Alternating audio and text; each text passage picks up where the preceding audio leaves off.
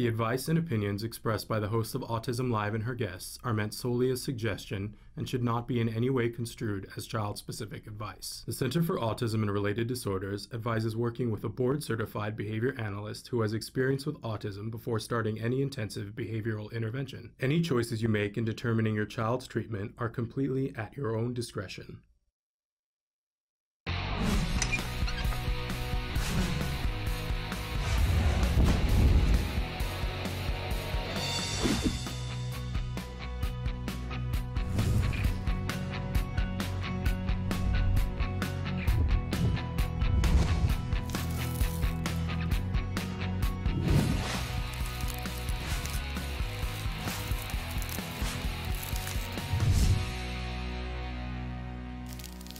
Good morning and welcome to Autism Live. So excited to be here with you on this Wednesday morning. Spoiler alert, we have Dr. Grandpuchet here in the studio. So if you've been missing her, we are live this morning with her. I'm Shannon Penrod. We are coming to you live from the Warner Center in Woodland Hills, California. This is the home for Autism Live. It is also the home for the Center for Autism and Related Disorders. So thrilled to be coming to you on this Wednesday morning. I want to remind you that next Wednesday is our big Halloween show. You're not going to want to miss that. But today we are live in the studio for the next 2 hours. We're going to have Dr. Doreen Grandpuchet in just a minute answering your questions, not asking you questions, although maybe asking you questions too, answering your questions in a segment we call Ask Dr. Doreen. And then in the next hour, we have Let's Talk Autism with Shannon and Nancy. My co-host Nancy Allspot Jackson will be joining me. Our guest during that hour will be the fabulous licensed marriage and family therapist Vince Redman, and also author Maxine Rosalier, who is the author of Queen for a Day, a hilarious book that is a must-read for any autism mom, or anyone who loves an autism mom. It is hilarious. In any case, we're here now and we want to interact with you. We want to hear what you think, what you have questions about, what you're concerned about, or just your general thoughts. So there's lots of ways that you can connect with us, and we're showing you some of the different ways that you can connect with us. I want to remind you that our homepage is autism-live.com.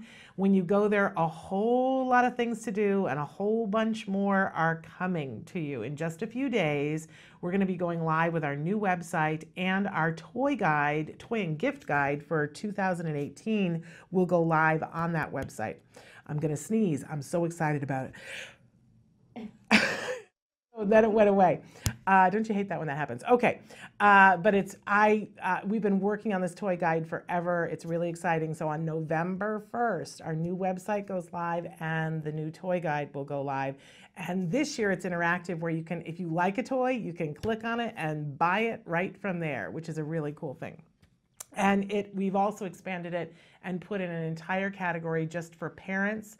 Last year we had the category for adults that are on the spectrum, and we thought, why are we leaving the parents out? So the really cool gifts that are on that list, and we're going to be demoing them for you in the months of November and December. So really, really exciting.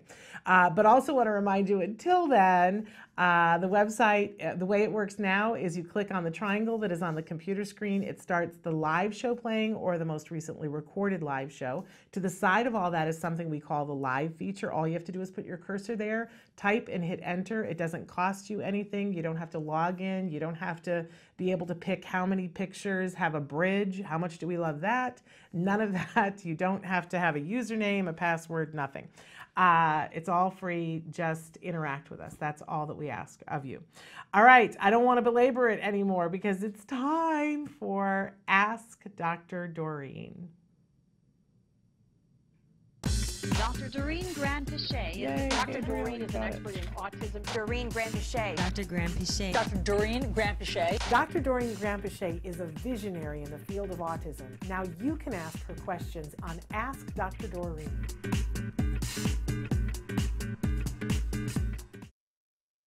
Back to Autism Live and to Ask Dr. Doreen. It's so good to be back. It's been a while. It's been a long time. Yeah. And we always miss you when you're gone. Thank you so much. But we know that you have other important things to do and other important places to go. I appreciate it. It's been a lot of traveling for me, but I also know, I think the show was off for a few weeks anyway. Or we've had a couple of shows off here and there, hit and miss. So It's good to be back. It is good to be back. Thank you. It's thrilling to be back. Always wonderful to be here with you. And for people who don't know, Dr. Grant-Puchet is a true expert in the field of autism. I believe the preeminent expert in the field of autism. She's a visionary in this field. She can not only see what's coming around the corner, which I think is amazing, but she's always thinking about the entire autism community, not just the individual, although of course the individual, but thinking about the family and the community and how we can get the entire community to participate so that we can remove roadblocks, right? Yeah, and make more things possible. That's right. Well, I appreciate you. Thank you very much. I do say behind your back. You embarrass me. No, I say behind your back all the time that I would follow you into a burning building because I would know you were going in for a good reason. Yeah. Right? And I would. I don't know too many other people. I mean, like, obviously I would follow my son into a burning building, but even if it was my husband, I'd be like, honey, what are you doing? Why are you going into the burning building, right? So I think there's you and Jem that I would be like, no, I'm going in. Love you. But you, I would know you were going in for a good reason. Even with Jem, I would be like, I don't know why you're going in. I'm not sure if it's right, but I'm going in with you. Yeah, with my husband, I'd be like, don't do that. I've asked you not to do that. I love my husband. My husband's the best. Yes. But I would still be like, honey. I'd be questioning him anyway. Of course I would. Of course I would. So thrilled to be here with you and have you answer people's questions. It's a lovely thing that you donate this hour to be able to answer people's questions. My pleasure. We do like to give a disclaimer at the start of the show to remind people that there is no expert in any field with any amount of expertise that could give individual specific advice in this particular format. So that's not what we're doing. But if you write in and if you're as specific as possible, what Dr. Grant-Puchet will do is she'll give you information based on her knowledge, but then you need to take that back to the experts who have eyes on the individual to help you to figure out what to do next. Right. But, you know, this is a huge savings of time and money, and it's a great thing to take a tour of Dr. Grant-Puchet's brain so that, you know, you don't have to, the amount of time you would have to spend looking up the answers that she gives you, you would never have enough time because it's a lifetime of experience. And continues to be learning. I also learn a lot of stuff as time goes on. But you know, that's another thing that I really appreciate about you is that I have had the opportunity now to be in a lot of rooms with you and see, and when I tell you guys she's the real deal, I have seen many times when I thought, well, the easier decision would be to do one thing, and you never pick the easy way, you always pick the right way. I'm always impressed. Always with what you decide to do. Thank you very much. And I know for people watching, you know, it can be very confusing in the autism world about who can you trust, who's in this for the right reasons. And I always say behind your back, I don't think I say it enough to you, but she's the real deal. She is the real deal. Thank you very much. Always doing the right thing. I appreciate it. That's why I would follow her into a burning building. Okay, now, let's get down to some questions. Okay, so this was one that came in a while ago, but I wanted to have you discuss it because we don't want to leave things up to me. Because what do I know? But anyway, so, and this is somebody who's studying to be a BCBA wrote in and said, can you explain what pairing is when discussing ABA? How long does the process take, and how do you know the place you have chosen is doing it well? Yeah, and so I kind of need a little bit more information because I don't know exactly what you're referring to. So pairing could refer to many different things. It could be the pairing of two stimuli. It could be pairing of a reinforcer with a particular stimulus. So maybe you can write in and tell us. Okay. A little bit more what it is you're referring to. Okay, wonderful. So we'll look forward to them writing back and saying that. Okay, the next question. Good morning, ladies. I would love for Dr. Doreen or any other specialist to answer my question, please. I'm in New Jersey and currently looking for a school for my 8-year-old with autism. He's at home with me right now because the school he attended last year was a big mess. It was a special needs school, and my son acquired so many negative behaviors while he attended there. The school he attended before this one was an autism school with ABA all day long, but we decided it was not appropriate for him anymore because he's very verbal and had no one to make friends with since all the other kids were nonverbal or had very little language. My son is considered high functioning on the spectrum since he has lots of language and can talk in sentences for all his needs, things he likes, things that bother him, like if he's in pain, and when it comes to things he's interested in, he can talk for a very long time about it. He's very smart, but has behaviors like hitting his head, and then they did not continue. So this is a question in this neighborhood that we get a lot from people, that there is that gray area of kids that the school just doesn't know what to do with them because they can speak. And some schools tend to want to put them with kids who are very profoundly affected, which, you know, parents will write to us and say, I don't think that's where my child belongs. And they don't know, because schools don't quite know what to do with them. So what would you suggest? They're in New Jersey. Right. So, you know, and I was looking at it from also a different perspective, which is that we, you know, if a child has a lot of deficits, is like suffering from sort of severe aspects of autism, then those are the times where you might actually look at special education, which this is special education. And then you would say, okay, now I'm focused, because there are so many things to teach, I will focus on those things that are the most necessary, the most important, like let's say language, communication, safety, whatever it is, right?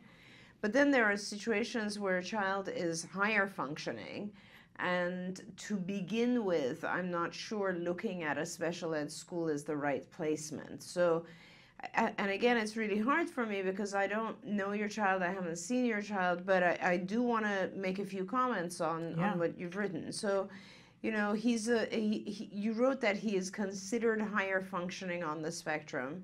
I assume someone has said that to you, which is great. That's a good sign.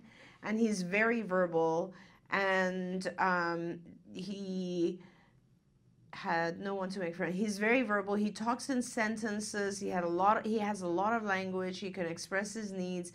He can talk about the things he likes. He talks about the things that bother him, or if he has pain. He could talk about the things he's interested in so to me, this is actually a higher functioning child.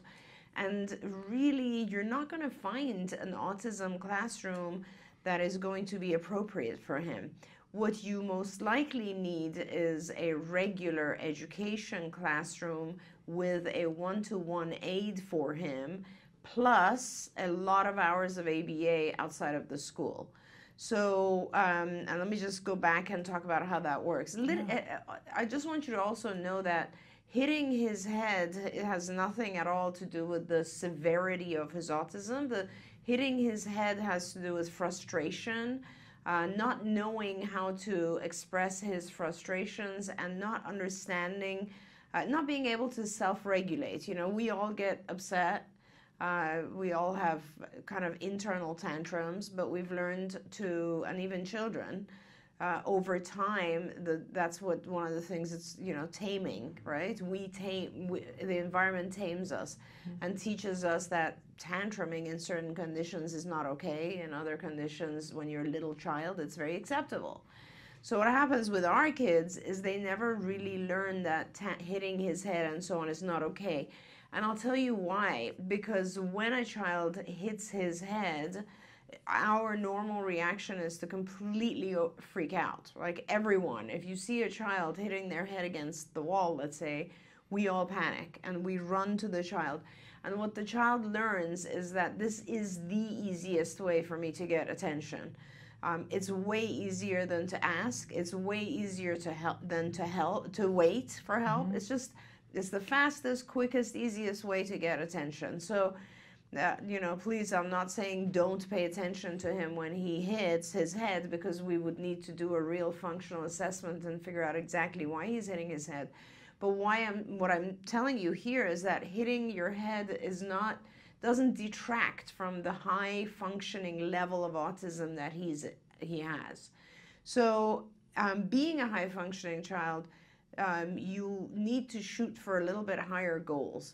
And what that is regular education with lots of modifications for him.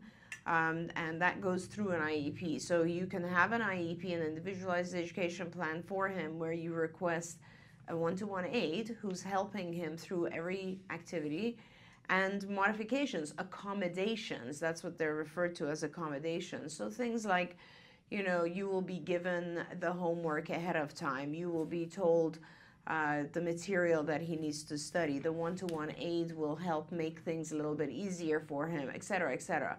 So a lot of that sort of stuff is modified for him. But now there will be areas, not just in his academics, but in other things as well, like making friends and socializing and showing appropriate behavior and so on. There will be things that the one-to-one aid or the teacher cannot teach him. And so those will be things that will be taught to him through his actual ABA program. And so you need an ABA program. We are actually in New Jersey. There are other providers that are in New Jersey. New Jersey is a mandated state. There's a lot of insurance coverage. So what you end up doing is you find a regular program, school program for him, and you find a provider of ABA services. And he'll be going, he's only 8, so you could even have him go to school part-time, so he doesn't have to go the whole day. Even if he goes the whole day, you still have all weekends and every afternoon to receive ABA. And you could easily give him 20, 25 hours of ABA, which is perfect and wonderful, and it would make a huge difference for him in his life. And so push him a little bit harder and give him a lot of tutoring and help. Yeah, I always think about if we were going to, like, for instance, I don't know, I'm not a golfer. I don't know how to golf. Mm-hmm. And if I were to go and you know, somebody handed me a golf club and said, okay, let's golf now. And you got 3 seconds to hit this tee, and I'm not going to do it right the first time. And if they said, well, now it's, you just forge on. And every time we get up to the golf tee, nobody tells me what I'm doing wrong. I get no instruction. By the 8th hole, I'm going to be frustrated. I'm not going to want to do it anymore. I'm not going to be having a good time, even though it's supposed to be something that's a leisure activity. Absolutely. And for our kids going to school, it's that times a million, because they're every single activity at school. If you don't know how to negotiate it, you just keep hitting a wall and it doesn't work, right? But if we give them the ABA on the side, it helps them to be able to take that moment, pare it down, get practice doing it, and then go back into the classroom and using it. So, you know, for the younger kids, I hear you say all the time, when we have the 4-year-olds who aren't ready to go to school yet, and school wants them to come to nursery school, keeping them at the center, getting them revved so when they're 5, they go, great. But for the 8-year-olds, I think we forget all the time how important it is to be giving them a workout area where they can perfect the things that they want to do at school. Absolutely, Shannon. And also, it's even more than that, I think. It's not just that they don't know what to do. It's also that they've learned a completely different thing to do, which now becomes completely non-functional for them. So just as an example, I don't remember which wise mom said this to me, but it was definitely a mom who said that when our kids are young, when they're babies, they cry. Yeah. And we learn to, when you're typically developing babies, right? And that's fine, because that is the way the baby communicates. Yeah. They cry one way if they want to be changed, one way if they're hungry, one way if whatever, they want attention and play or whatever it is, or if they're tired, right? So we learn that. Now, with our kids on the spectrum, with typically developing kids, at one point, it's not appropriate anymore. Like at 1.5 or 2, if someone's crying for food, every mom will hold the food and say, use your words, right? Tell me what you want, whatever it is, right? We teach our kids that way. With our kids on the spectrum, we don't do that because we're so shocked by the label autism, and because in some cases it's hard for them, right? It's they have apraxia, they have other issues, so they can't really switch over to other more adaptive ways of communication. Right. So these types of things, like hitting their head, tantruming, and so on, remain as forms of communication. Then they go to school, and all of a sudden, guess what? It's not okay. So, you know, it's not the child's fault by any means. These are things that the child has learned have been effective for him in the past. Yeah. Now he's going to school. And yes, of course, this mom is right. There's a lot of school programs that just don't have the resources to help with these types of situations. But I have to tell you, and Shannon, you'll agree, for those of us who've been around for a while, this is a good era to have a child with autism. Really, let me tell you, like having a child on the spectrum and having access to insurance coverage is incredible. Having so many people in schools who actually even know what autism is incredible. I mean, you know, just 10 years ago, there was no health coverage at all. So think about that. I mean, I will say, though, that I do think that the education system has not caught up to how well our kids can do. So you'll see a lot of places, I mean, we just went through this when Jen went to go to junior high, that the junior high school said to us, we don't do inclusion, we don't believe in inclusion. Yeah. And you said to me, don't you accept that, don't you accept that, Shannon, you keep on pushing and tell them don't, because they wanted to put him in an SD class. He'd never been in an SD class. And you said, don't you let them do that, he's ready. Yeah. And that spurred me on, and I said, no, you cannot discriminate against him. You can't just put everybody in a room. And they were saying, but he'll be safer there. And I said, your lack of being able to control your other kids is not a reason to segregate my child. And as a parent, you have to get your Norma Ray on. You really 100%. Do. And you have to go in and say, you know, it's a free, appropriate public education, and it's individualized. That's why it's called an IEP. Right. So this isn't, what you're offering me is not appropriate for my child. It has to be individualized. My child needs to be in a gen ed classroom with support. And FAPE, the free appropriate public education, it's in IDEA, and it says in the least restrictive environment in which your child can access a floor of opportunity to access the curriculum. Right. Absolutely. So you have the right for your child to be in that gen ed classroom. That's right. But I do think that the frustration piece, as you were saying, the ABA, look, I have a whole new take on tantrums in the menopause years. I have a whole new take on them because I have thrown a couple of tantrums recently, right? Yeah, yeah. Because if I can't get anybody, I think there is a cruel joke in life that menopause comes when we have teenagers. I think this is particularly God laughing at us, right? Yeah. And it's just God giving us the opportunity to go to another level. Is that what it is? And so I'm at that other level. I'm at a higher learning frequency then. You know, I've thrown a couple of tantrums because it's the only way I can get somebody to listen to me. Right. But when somebody gives me more skills so that I can communicate, then I do. And if your child is getting the ABA piece on the side, then the tantrums won't be there, the banging the head on the desk won't be there, which means the school will be better able to see what's happening, because schools look at the hitting the head and they go, oh, that's not the gen ed classroom. It can be, it should be. Right. But I do think that you're still going to have to do some inroads and be a little bit of a pioneer for the inclusion piece, but you will leave with more for your child if you do, and you'll leave behind a legacy for other people coming behind. I know when we left GEMS Junior High School, they said, thank you. Mm-hmm. We didn't know that we could do what we just did. That's amazing. And I said, I knew you could do it. That's amazing. That's and it awesome. Was. It was amazing. That's awesome. So stick to your guns. But I did that because you said to. Well, I'm glad you did that, because not only for GEM's sake, obviously, but also for other kids and other parents. Like, part of this, I think, is just also our own internal fears. Oh, yeah. Like, as a parent, you just don't want to push your child to the point where they're tantruming, right? So it's like we end up also avoiding that experience, and we also worry and fear our children failing. So we only tend to do what that teacher was saying, put them in an environment where they're safer, because you know, safety means everything's fine for now. Right. It doesn't necessarily mean things are going to be fine in the future, right? Because this child needs to learn stuff that he will use in the future, and he's not going to learn it in this class. So those are the types of things, like, we just have to be brave about this. It's not you, as a parent, and I have to say, and I don't know about other fields because this has been my life, right? I don't know much about anything other than autism. So this is a field where every positive change has been brought about by parents. Mm. Parents have done everything in this field, and you have to be a parent. You are a parent. You have to be one of those parents. You have to be fearless, and you have to continue this march.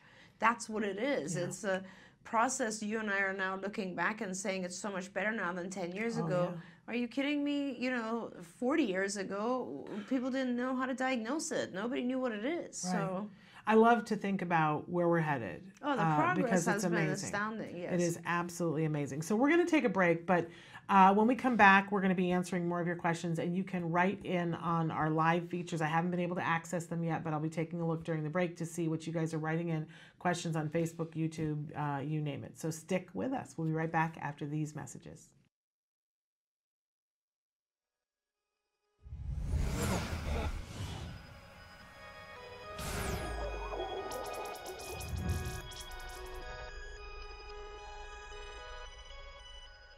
When Maddie was diagnosed, I'll be honest, I was very ignorant on what autism was. I knew that autism was basically something that hit boys at the age of 2 to 3 and shut down. And with Maddie, she was doing all the same signs and symptoms of a typical child with autism spectrum disorder. Stand up! I was thinking that we might be moving somewhere so that people could assist us either in the house or us going to see our daughter, because she was shutting down to a point that she wouldn't even recognize you being there by putting your hand in her face and yelling her name. She didn't even acknowledge us coming into the room. She had barely any eye contact.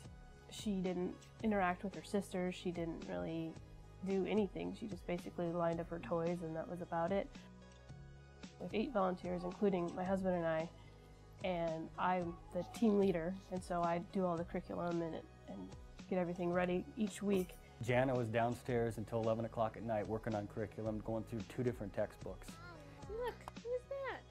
And then we, as a group, meet on Monday nights, and we would go through what the curriculum was from Jana. And a lot of times we would go, well, how exactly do you do that? How do you sit her at the table and do this trial based?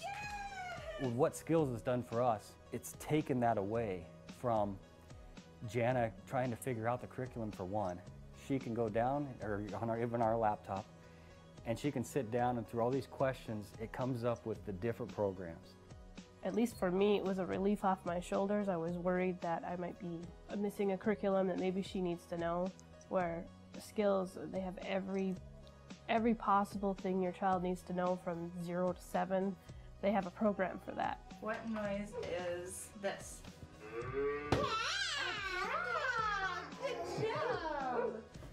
Every program that we did with her, I knew was specific for what she needed to learn. Because before Skills, it was a lot of, okay, well, is that really age appropriate for a 2-year-old? You know, because it's not generalized. It's anywhere from 0 to 7. This is what your child needs to know in most manuals you'll find. But for this, okay, yep, she should be learning this. And no, she's not 4 yet. She doesn't need to know that yet. We are so fortunate that Jana was able to attend a conference put on by CARD that opened the door for Skills, and that there's no looking back for us.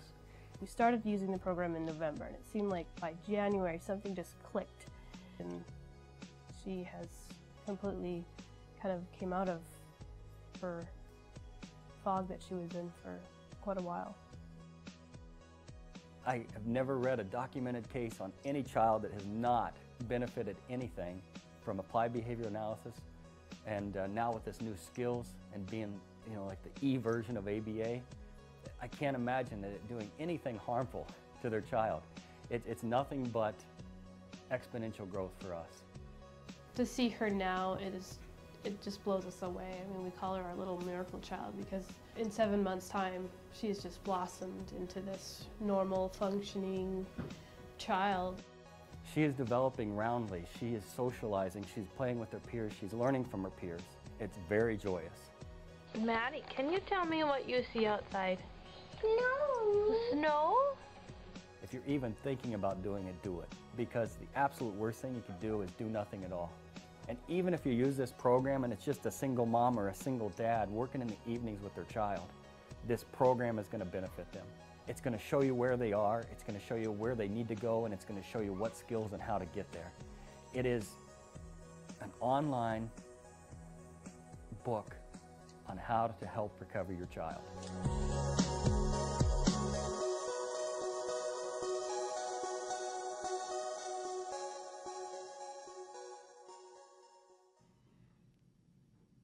Welcome back to Autism Live during Ask Dr. Doreen. Dr. Doreen Grandpichet is here with us in the studio. She's answering your questions in real time. Now, we had a bunch of comments that came in on Facebook, and of course, on mine, they're a little bit mixed around, so I'm going to see if I can get this right. We had somebody who wrote in and said, are there any tips for someone who is nonverbal starting a pre-K program? He says they want, how do I help him to transition to preschool? He uses sign language and some PECs. We're waiting for card evaluation for ABA soon. He will start in January, but not sure if it is an SPED class. And a couple of people have written in talking to him saying that they had a child went to an autistic pre-K class. He only had to go 8 to 11, so it wasn't bad. If he's having trouble, you can request this so that it's a part day. And somebody else who said the teachers will quickly pick up on his cues. And they said he's really academically smart. He knows all his letters, knows all of his numbers, 1 through 20, knows all of his colors and all of his shapes, memorizes words. He's working on tracing letters and numbers with his finger. He's able to drink out of a cup, now. There's just no verbal communication. And so a lot more discussion among the people about the verbal piece. Does that parents say how old this child is? I think, Gabriel, we on the first part that I don't have, we got an age, didn't we? It's pre-K. So is it 3 or 4? Yeah. Preschool soon. Okay. So we don't have an actual year. Yeah. I mean, there's a few different things here. So the fact that he knows all those things is great. Those are concrete skills that have to do with memory, and that's great for him, and that's very, very good. It doesn't jive with the fact that he's tracing the letters with his finger. So my first reaction is, oh, his fine motor skills are delayed. Like, you need to make sure that you do a broad assessment, which skills really provides that to a large extent, so that you assess across the board.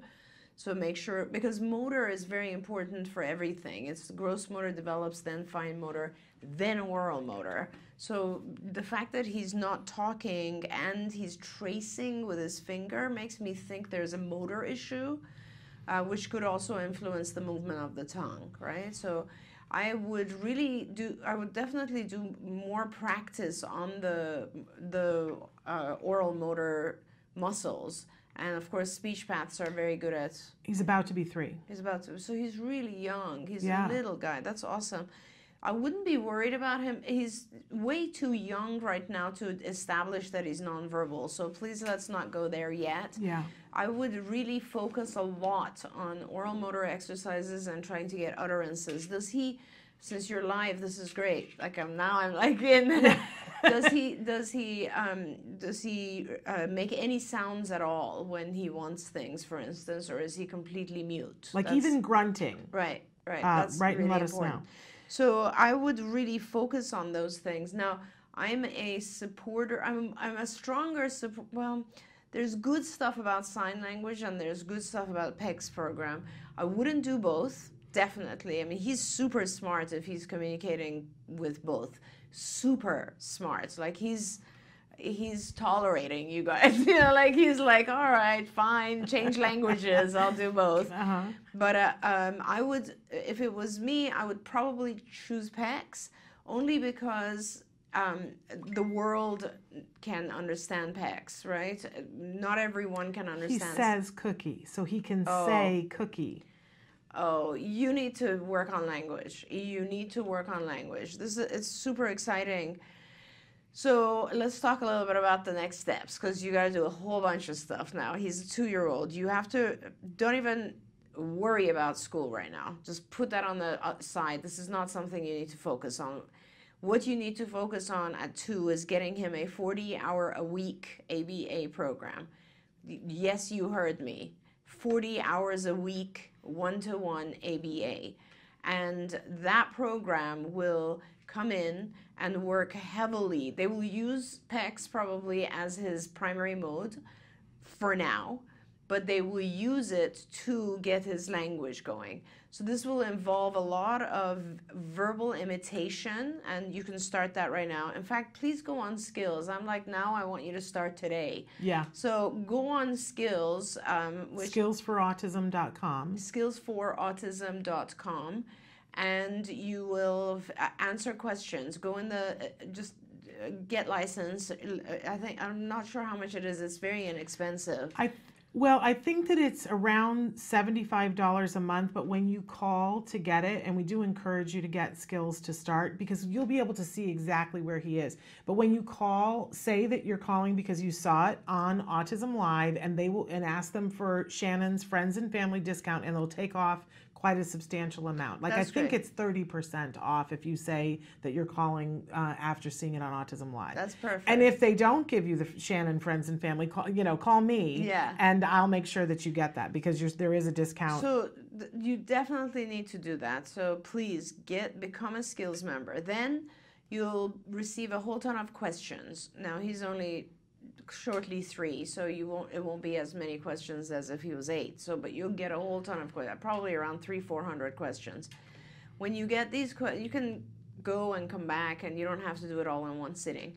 When you get the questions, just answer them. The questions are very simple. Does your child do X? And you say yes or no. And if you don't know, you can test it and then come back and answer it, or you could just say, I don't know. And if you say, I don't know, it'll list those items and you can test them later. But they're basic things, but they're across all modalities. So they will be from language, social, play, academic, let's see, adaptive, cognitive, and executive functions, and what am I missing? There's one, motor, did I say motor? So it's across all areas of functioning. You'll get questions, and you'll say yes or no. Anything that he can do will go into a pool of, great, these are already mastered. Like, for instance, academically, he'll be very advanced, okay?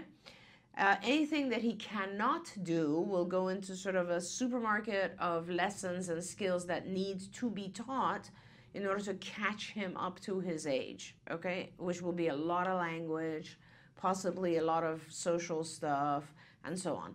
I just want to remind you, because I had forgotten too, they're saying that they're in the process of starting with CARD, and that CARD has just come to their town. So they're just opening an office in their town. So they're going to ask you to do the skills assessment anyway. They are, but I just don't want to delay things. Exactly. But, and that's great if you are starting with CARD. Maybe even just send your information to Shannon, and honestly, we can walk over and ask admissions to push it forward as much as possible.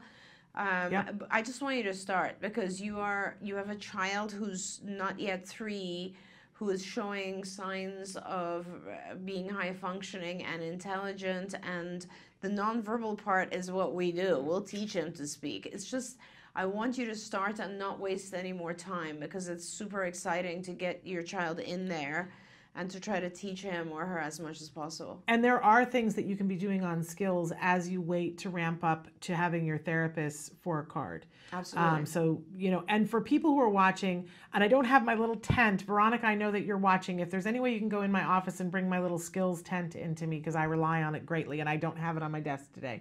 But skills is a wonderful tool that you can use in a lot of different ways. But one of the things you can do with skills is take an assessment, and it will tell you exactly where your child is. Then it shows you all the lessons that Dr. Grant-Pache was just talking about. So you can be anywhere in the world and ask for that friends and family discount. Tell them Shannon sent you from Autism Live. Anybody can have access to that. But if you are a CARD client, you automatically get it. That's right. And there's no extra cost to you if you're a CARD client. No, not at all. And as a CARD client, not only do you get access, but your supervisor kind of lives on skills. Like, they just go one by one and teach. Select from those lessons once you've done the assessment, and that's how we put the treatment plan together for your child. But what I want to also tell you is that, you know, if it's a new site, we're probably pretty anxious to start all the families there to build the site. But what I do want to tell you, this is the time where you should also probably be educating yourself as much as possible. And so another really good resource is IBT, which is Institute for Behavioral Training, and the URL for that is ibehavioraltraining.com, and you should get on there and start looking at some of those modules. There's a whole bunch of stuff there, like what is autism, what is ABA, how do I teach my child to communicate, how do I teach my child to not tantrum, how do I deal with my child in a restaurant, whatever it is, all these different things. And the more of these you can do, the more you'll feel like you speak the language. It's really important. Like, we get pretty technical in ABA because it's not like talk therapy or something. It's very specific ways of teaching small skills and then building on them and so on. And so there's a lot of lingo, and getting yourself familiar with, you know, what's an SD and how do I shape something or fade it or whatever, all that sort of stuff is really important. Yeah. It's extremely important because you're the one that's going to actually carry the hours through to real life all the time as well. So that's something you should be doing. The other thing you should be doing is just looking on Autism Live's website and looking at all the incredible video footage that's there, like from other families. There's a whole series of Mission Possible where families are talking about what happened with their child. There's the A Word, which takes you day by day through the life of this little boy and how he's acclimating and his family's acclimating to ABA. I mean, just go ahead and check out a lot of these things, because inform yourself, and it'll make you feel very much supported by this community. I have to say, I mean, I am very particularly proud of the fact that we have a playlist that's just jargon of the day. We've been doing this for years, where we take a jargon term and I give you the actual definition, and then I make fun of it, the actual definition, and then I give you the watered down, like, the, you know, how to understand it from our point of view and give you an example. And I love that I'm hearing from all these colleges that they're using it in their BCBA programs and cracking up, because I make fun of, I say, and now the definition that will give the BCBA's hives, but that we can understand. And they're using them to actually train the BCBAs, which I get very excited. I get goosebumps when I hear that from colleges and universities and BCBA programs. But it's meant for the parents, because I do make fun of the terms that you guys use and go, yeah, let's make it easy. So in any case, I definitely see that you're doing a lot of the things that Dr. Grandpuchet asked you to do. Want to remind you, and we're going to take a break so that Veronica can give me my little skills tent so that I can be talking more proficiently about skills, because there's a phone number and I can't remember it. But I want to give you my email address so that if you want to reach out directly to me, s.penrod@autism-live.com. Because there are a lot of things that you can be doing to get yourself set up for success for day one when you're card therapist, when your team is assembled. It's a very exciting time. Yeah, it's very good. When you're someplace where a card office is opening, I mean, you're really a pioneer. Yeah. You're a part of the beginning of a change that will happen in your community that's so exciting. I've seen it happen so many times now. And that you're at the forefront of it is a very exciting thing. And particularly with a child with these particular skills, this is going to be a good thing for you. Absolutely. And it's a fun time. Oh my God. Like, if he's saying cookie right now, the very first thing, one of the very first lessons we work on is manding, which is requesting objects and items. And he'll be saying 5-10 more words very shortly. So it'll be very fun. They said he also says ice cream when he's hot, because he wants to cool off. So, I mean, that's like putting a bunch of things together. Yeah, that's very smart. Super smart. Very super smart. I love that. All right, let's take a break. And then we have a question that came in about potty training a 5-year-old that I want to get to. And we have another question here that I want to, about a regional center client.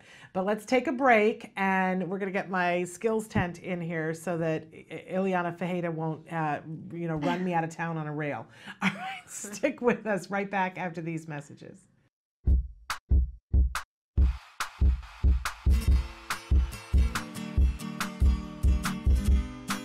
Hi guys, welcome back to Smarty. This month we're going to be creating a popsicle puzzle. As we do this fun activity, you'll notice these icons will pop up. These icons tell you important information about the skills we're using to create the craft and where you can find them on the Skills program. Skills is an ABA-based tool that helps parents create a curriculum that will help their children that are on the autism spectrum. Well, let's get started. The materials you'll be needing are popsicle sticks, tape, and arts and crafts materials. So step one, you're going to take your popsicle sticks and lay them down and cover them with tape so they don't move around.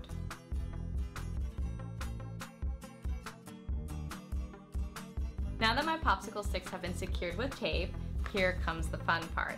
You're going to take your arts and crafts materials, they can be paint, markers, whatever you have, and then you're going to decorate this with a beautiful picture.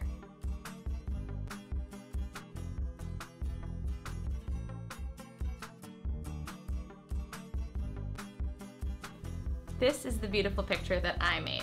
Now what I'm going to do is remove the tape. And now, as you can see, they come apart. And here is your awesome puzzle. Now, the fun part is trying to assemble the picture that you just made now that it's all been separated. I hope you enjoyed this activity with me. Until next time, guys, craft on! To find more about Skills and to access all of the lessons you saw in today's Smarty, visit skillsforautism.com and click on the parents icon, Skills, the online autism solution. Do you provide care services to someone with autism? Recently, more and more children are being diagnosed with the condition and getting the support they need as awareness grows. But what happens to these children as they grow up? It's estimated that over 500,000 youth with autism will turn 18 in the next decade, and they'll be faced with a very difficult reality. As children with autism grow up, their services start to disappear or become very difficult to access. Things like medical care, mental health counseling, vocational training, and more. All services that are still desperately needed. The loss of support that youth with autism face as they grow up is so severe that it's referred to in the autism community as falling off a cliff. Adults with autism need the same level of support they had as children to avoid falling off the services cliff. Introducing Skills Living, the web-based software designed specifically to help transitioning youth and adults with autism so they can avoid the cliff and instead fly to success. With Skills Living, help your learner with autism develop the skills they need in all the critical areas of adult life, including self-control, planning, and problem-solving, effective communication, performing life skill tasks for independent living, acquiring and maintaining employment or other meaningful activities, developing and maintaining social skills and relationships, accessing transportation and public services, and being safe. Skills Living includes a comprehensive assessment, a data collection mobile app, behavior intervention plan builder, and automatic progress reporting. It also provides a complete curriculum addressing 16 key areas, spanning the entire range of functioning adulthood. Skills Living is easy to use and can be implemented by schools, parents, and autism service providers. Call or click today for your free demo and see how Skills Living can help your learner with autism avoid the cliff and instead reach their fullest potential. Skills Living. Wish, learn, become. Welcome back, and so thrilled to be here with you. I love, somebody said, I just happened to stumble upon this. I'm definitely going to look into Skills. Let me just tell you, we couldn't find the tent, but here's the phone number for Skills. You can go to skillsforautism.com, but the phone number is 877-975-4559. Don't forget to say, I was watching this on Autism Live and I want Shannon's friends and family discount. And if they don't know what that is, it's somebody new, reach out to me, s.penrod@autism-live.com, and I'll get you the friends and family discount. That I can do. Okay. Now, somebody else had written in and said, okay, so help with potty training, 5-year-old autistic boy who refuses to, mainly number two. He just doesn't even acknowledge it, but we've tried a lot, rewarding and visuals. So what do you say, Dr. Grampuchet? Yeah, so I'm super cautious about giving advice on potty training because I don't want to mess anything up. And you're working on bowel movement training, which is even a little bit more difficult than training for urination. But what I always say is we have two things going on. One is we have a series of videos here that we've done on this subject, and Sienna, I believe, did a really kind of extensive one, and you can look that one up. How they look that up is just put in the top in the. It's easiest if you go to our YouTube page. So it's youtube.com/autismlive and put in potty training. We show it a lot on the air here. But the other thing that you can do, quite frankly, is if you just Google Ask Dr. Doreen. Okay. Because what that does, and this will be coming on our new website on November 1st as well. That's great. But right now, you can go to the YouTube page and look up all the Dr. Doreen videos, but it doesn't tell you what all the topics are. If you want to know what the topics are, just Google Ask Dr. Doreen. It will send you to a page that's on the CARD website where it's all text. So it'll say potty training. Yeah, which is fabulous. You go to potty training, and then it shows you every question. Right. And you can click on the question, and it takes you right to that space in the video, which is brilliant. Yeah. And so the updated version of that, the whole Ask Dr. Doreen, every question ever asked on Ask Dr. Doreen will be coming on November 1st on the new website. That's perfect, because there's a whole series of we use at CARD the Fox-Nazarene procedure, and there's a series of steps, and depending on where your child is, you have to do the next thing. So I can't really tell you the whole sequence because it might not even relate to you. Maybe he's completely trained for urination and we're just talking about bowel movements. Now if we're talking about bowel movements, it becomes really important to figure out if he actually, there are signs that you can tell he's about to have a bowel movement. These signs could be anything from, sometimes kids will go and hide in a closet or somewhere because they really want privacy. Sometimes parents can just tell by the way they tense their body. Sometimes a child will have bowel movement at approximately the same time every day, right after eating, whatever it is. Those signs are very key to making sure that your child has a successful experience. And the bottom line with it is that you make the bathroom a fantastic, fun Disney of a place, and you take your child there. I mean, this procedure actually starts with your child spending almost all of the day there and then gradually allowing the child out. But like I said, I don't want to give you advice right now because I don't know where your child is. Just go and look at these procedures online, and I'm sure they'll be very helpful to you. But just know that it's infinitely possible. One of the things I love about being around BCBAs is when you guys talk about potty training and you're like, it's the easiest thing. No, we can do that. It's totally the easiest thing. There has never been a child who hasn't been potty trained. There you go. Ever. There you go. So totally, totally possible. Now I want to shift because we're almost out of time here. Somebody had written in, and this just broke my heart. I'm an adult with autism. I was diagnosed through Regional Center, which is here in California. I feel like I am dumb because I still live at home at 35 and have no job, have never dated, and am too stupid for school. I tried and failed for many years. What kind of work can someone like me do professionally if I'm too dumb to get an education or work a normal job? Is there a place for me? Break my heart. That breaks my heart too. And you know, you are not dumb, and there are a million jobs that you can do. I mean, if this is your writing, what you have in your head thinking that you are dumb is completely not right. Like, that is just not true, because you've written us a beautiful paragraph here as well, and with punctuation so much better than most people. Yeah, I mean. That aside, I also want to just say, like, there are all kinds of jobs and there are all sorts of opportunities for learning how to do a particular job. We just opened our first adult center.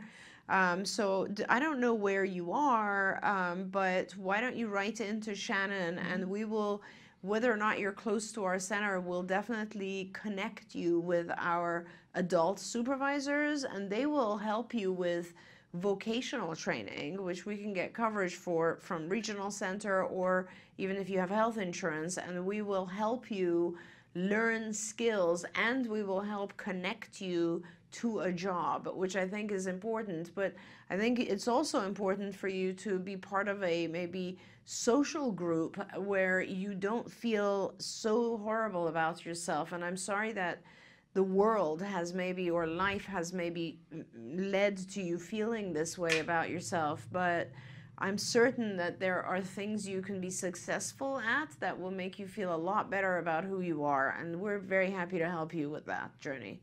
Yeah, it just breaks my heart because somebody has sold you this bill of goods and said, you know, that you can't and that you're not smart enough, and the evidence clearly states otherwise. So please write to me, please. s.penrod@autism-live.com. There are lots of different things, as you said. There's, you know, a brand new center that's for adults in Downey, California. Place, yep. We've had Joanne Laura on the program a lot, talking about Autism Works Now. And their program is in more places now than it ever has been before. In fact, they hold one of their programs, their mother program, in a card center here in Woodland Hills. But we are seeing more and more programs that there are for adults to teach you whatever it is you need to do to be able to have a job. And it's amazing the jobs that people can do and how good they are at it. Definitely, and to have an enjoyable life. Like, please don't be down on yourself like this. Life is not supportive. It sounds to me like you're being punished, you know? And we can make life a lot more enjoyable. And when you get the work piece together, and this is something that Joanne Laura has taught me, is that everybody has the right to work. And when you get the work piece together, that's how a lot of people's social lives come into play. Absolutely. And, right?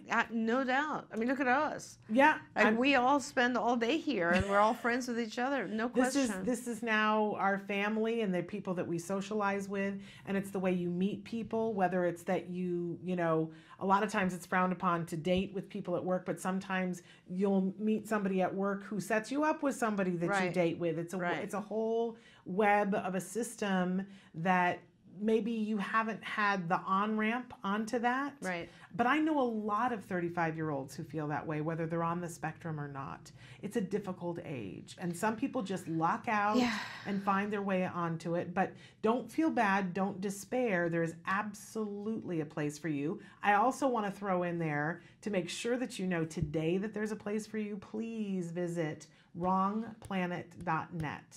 Alex Plank's website, wrongplanet.net, which he started as a 17-year-old because he felt the same way. Is there a place for me? And he didn't see it, so he made it. That's awesome. And you will see that there are adults who are there who talk about the same difficulties that you're talking about, but a lot of them have figured out what to do. Some of them work at Disney. That's awesome. And some of them work, you know, for medical companies and all kinds of things. And you'll see what they have to say about dating. And I would also tell you, you just missed it, but there is a conference, Love and Autism, every year that happens in San Diego, that next year, Regional Center will pay for you to go to it. You just have to put in advance, but it would be a great place for you to go, meet people, see what they're doing. I love that. I love this year, I don't know if you know this, but we love Sue Cho. She's one of the most amazing people who's worked at CARD for how many years? Oh, 25 years. Okay. And Sue just got married in the last year. And when she was talking to me about getting married, I said, do you know what you're wearing for a gown yet? And she said, no, I have no idea. And I said, well, you know, have you considered, we have a couple of designers that we've had on the show. Well, she met with a designer that we've had on the show who's on the spectrum, and he designed her gown, and they became really good friends, and he was one of the presenters at Love and Autism. So they've been talking online, and he sent her the wedding gown, but she went and finally got to meet him last weekend for the first time. Oh, that's amazing. But these are the kind of people that you'll find at Love and Autism, so that you can feel like you find your community. Absolutely. We all have to find our tribe. Yes, we do. Right? That's right. Before we go, Shanna, real quick, the last question asks if we do IQ tests. CARD doesn't, but we have a different company called Omid Psychometrics, and we do IQ testing. So the center right now is in the Hacienda Heights area, which is not too bad for you to go to if you want to schedule testing with us. So why don't you send your information to Shannon, and we can get that info out to you. Okay, so again, s.penrod@autism-live.com, and I can connect you. That's our timer that we have done. We have to release Dr. Grandpuchet, but stick with us, because we're going to be back with Let's Talk Autism with Shannon and Nancy. Nancy Allspaugh-Jackson is already here. I can hear her. And our guests today are Vince Redman, licensed marriage and family therapist, and the fabulous fabulous. Maxine Roselier, author of Queen for a Day, my favorite book this year. So stick with us, back after these messages. I got to do the U-turn around the thing? Okay. So, Kelby, do I want the north entry or the south, or does it matter? Okay. Are we doing curbside bag check? Which way, Kelby? Left? Yeah. Kelby, can I go through the T? Yeah, I have a toll tag. Yeah, you go through the T. Okay.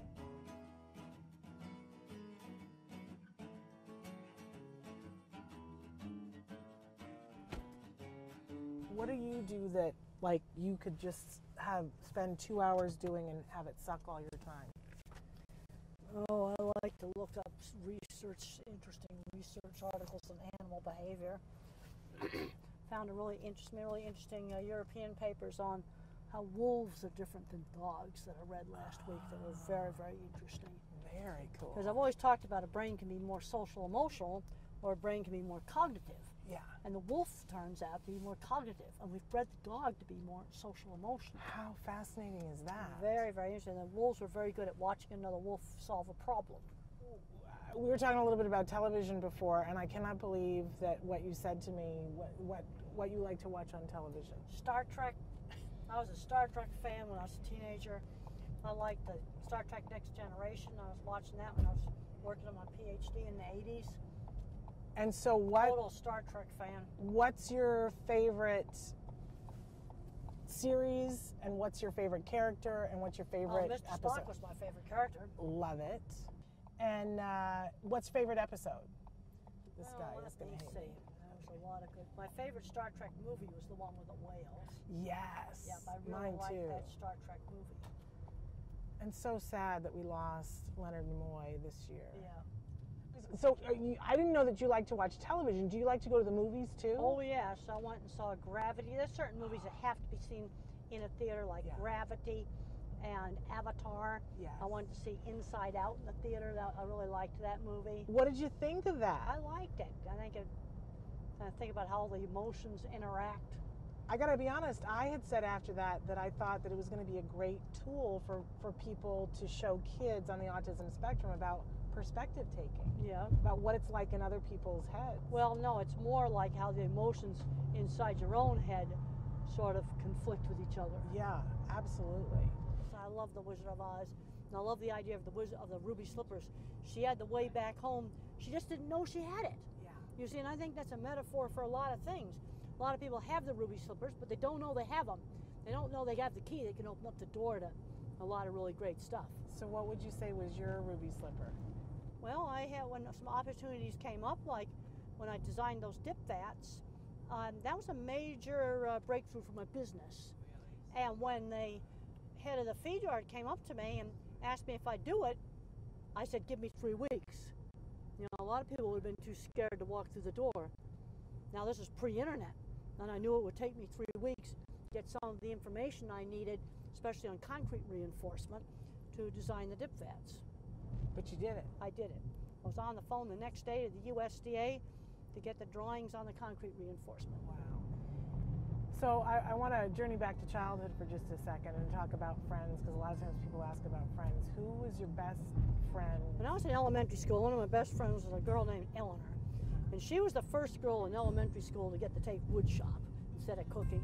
And I was the second girl in our school to get to take wood shop. So we like to make stuff. It's all about making stuff. And I had good friends in high school.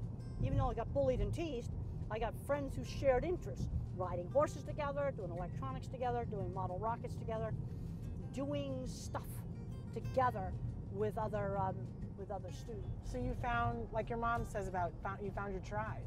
Yeah, and you've got to get them in doing things with other people. And you did a lot of theater, and did you sing as a kid? Yeah, I did. One of the problems I was singing is I couldn't synchronize my rhythm with somebody else's rhythm. Do you still have a hard time doing that? I still have a hard time doing that. Because we were going to ask you if you wanted to sing something in the car with us. Well, I think maybe we'll skip that. Weird question.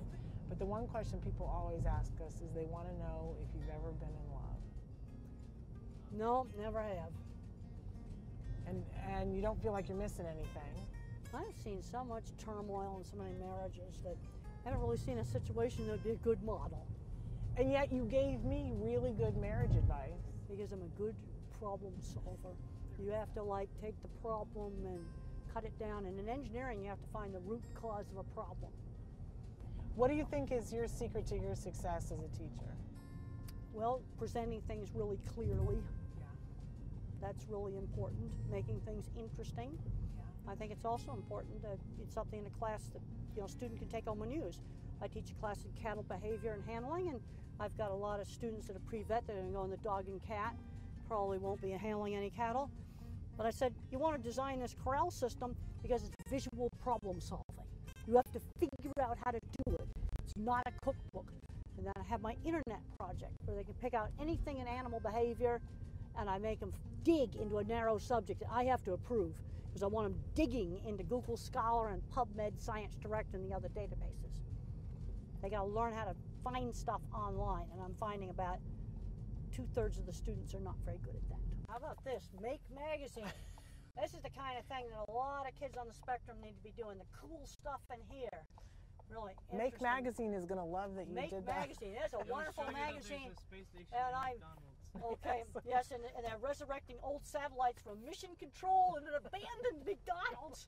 That's the kind of stuff I really like. These are the kind of magazines we need to get into school. Make Magazine, Business Week, Science, Nature, Wired. We got to show kids out there. There's all kinds of super interesting stuff out there. But if they don't see it, then they don't know about it. I like to geek out on construction sites. Yeah. I like to salivate over all the equipment they've got that we didn't have, like really cool man lifts and nice scaffolding. We didn't have any of that stuff. You didn't? No, we didn't. What did you guys have? Horrid, a compass? Horrid ladders that were really dangerous is what we had. I'm gonna pull up right here. We're gonna get your stuff out.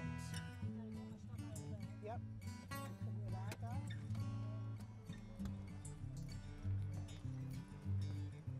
Oh. We have to get the mic back from you too. Oh, you took it off already. You're good.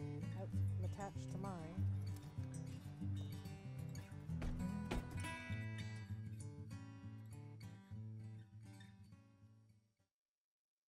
Welcome back. Yeah.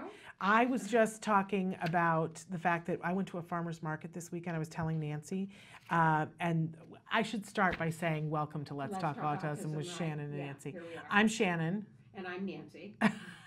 But I'm in mid-sentence. There we go. There's Nancy. Here I am. There you are. Welcome to Let's Talk Autism with Shannon. There you go. So, but I was just telling Nancy that we went to this farmer's market this weekend, and my son is very epicurious. He loves, like, they had a raw oyster bar there, and he'd never had a raw oyster before. That's amazing to me that he likes food. Oh, like he was like, "Can I try one?" And I was like, "Of course!" And he loved it and put the different things on it. He loved the raw oyster.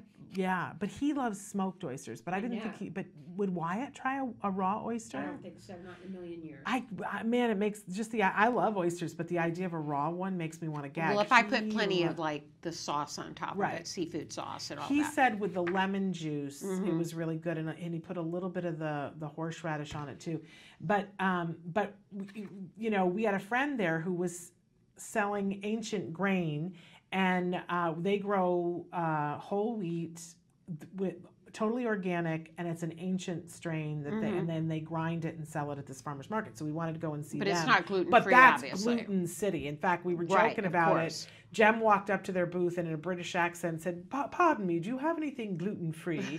Because he's trying out his English accent. And my friend said, "We're gluten boy here. You're going to get away." But then 3 booths down, they had a gluten-free baker with the most incredible stuff. This olive loaf and this rosemary loaf that we lost our minds over. And dairy-free, too. And we were standing there, and he was saying, "This is the best place on earth, my child." And he said, "The next thing we're going to find out is they've got cheese that doesn't have dairy in it." Right, and they did. And I said, "Oh, baby, don't wish for the moon," right? As I turn around, and we're standing in front of a booth that is plant-based cheese. It's aged cashew cheese. They have a smoked one that is to die for. Sounds good. Now we can't wait to go back next week and get more. No, seriously, I'm telling you a little bit of that. It's called Oaky Smoky, and it's like cream cheese. Right. And you spread it on the rosemary loaf, the rosemary focaccia. Yummy. Stop, right? It's so good. So we had such a good time. It was an amazing thing. Good. Can you tell I'm a foodie? No. What would ever make you think that I'm into food? But very, very cool. Okay, so we got a lot to talk about because we got a big show. Right, we have two guests. We have Vince Redman with us, marriage and family therapist, as well as ABA. Yes, amazing, amazing resource that he answers your questions. And a little bit later, we have Maxine Roselaire. Am I saying it right? Yes. We've had her on before. She is the author of the book Queen for a Day, which both Nancy and I read this summer and loved. Did we not? Yeah, we loved it. And so we're thrilled that we've got her back because there was a lot to talk about her with, and we didn't get to all of it. Right. She's got some tips and some good things to talk about based on her experiences with her son. A way to help other parents. And we also have some in the news, but we've got Vince already on the. I think we should take a break and come back and talk to Vince instead of taking up his time. Okay. So that's what we're going to do. We're going to take a short break and then we're going to come back with Vince Redman, licensed and marriage family therapist extraordinaire. So stick with us.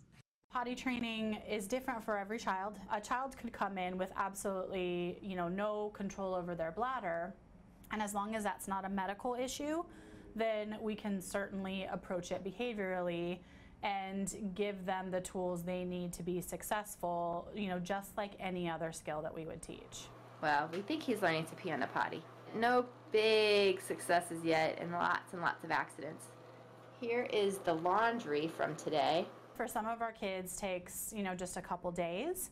And then for other kids, it can take months and months and months. And then when you're looking at complete independence, it can take years.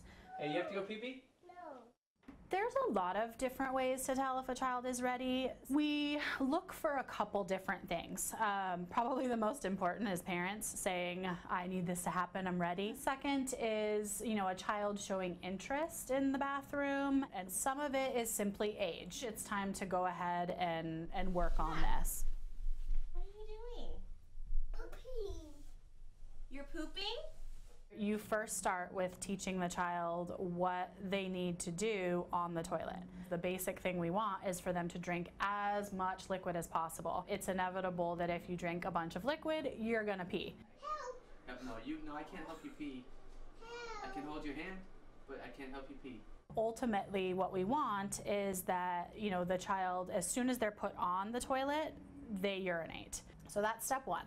Step two is usually working through the amount of time that they're off of the toilet and making sure that they're not having accidents during the time that they're off. So this is kind of the bladder control stage of things. So the purpose of the potty log is just to see how long it takes them as soon as they sit on the potty for them to actually urinate, and the amount of time that he's able to hold his urine. And with the log, we're able to visually see how long it takes them each time, and if they have the accidents or not. He's on a half-hour potty schedule, so if he doesn't go when we take him, then we have to take him in 10 more minutes. So every 10-minute intervals until he does go, and then we reset the clock, and it's 30 minutes again. Okay, buddy. Okay, last chance to go pee-pees. Did we reset it for 10? Oh, what does that mean? What does that mean, Jack? It's potty time. We can come right after. Hurry, hurry.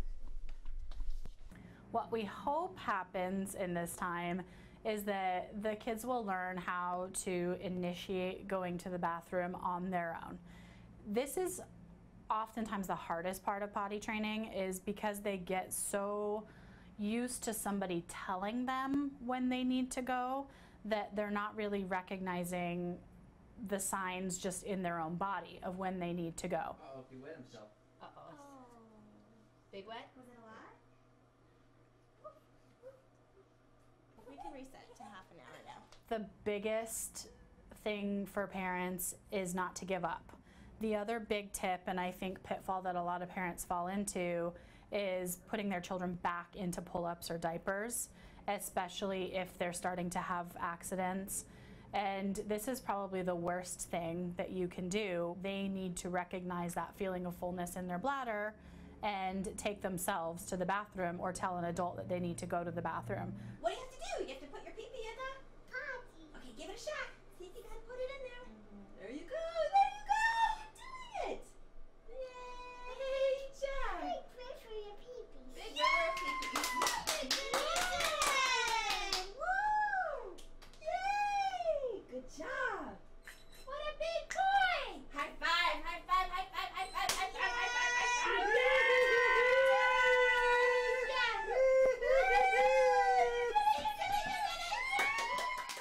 Love that video. I know, good potty training. Well, and lovely to see how he's not that, in the first moment after he evacuates into the toilet, he's not that excited about it, right? But then everybody starts cheering, and then he's like, oh, I did something great, and he gets all happy. It's a wonderful example.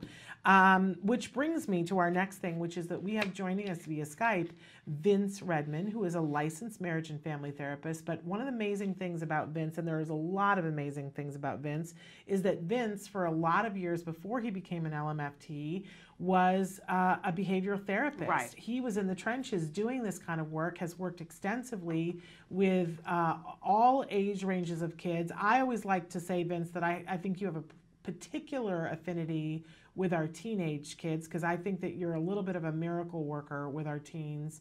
Because I don't know, I think it's the coach in you, Vince, because Because Vince has worked extensively coaching soccer as well in his free time. And so I think that that's part and parcel of that you just get it on a level that a lot of people don't with the teens. But anyway, so we're welcoming Vince back to the show. So thrilled to have you, Vince.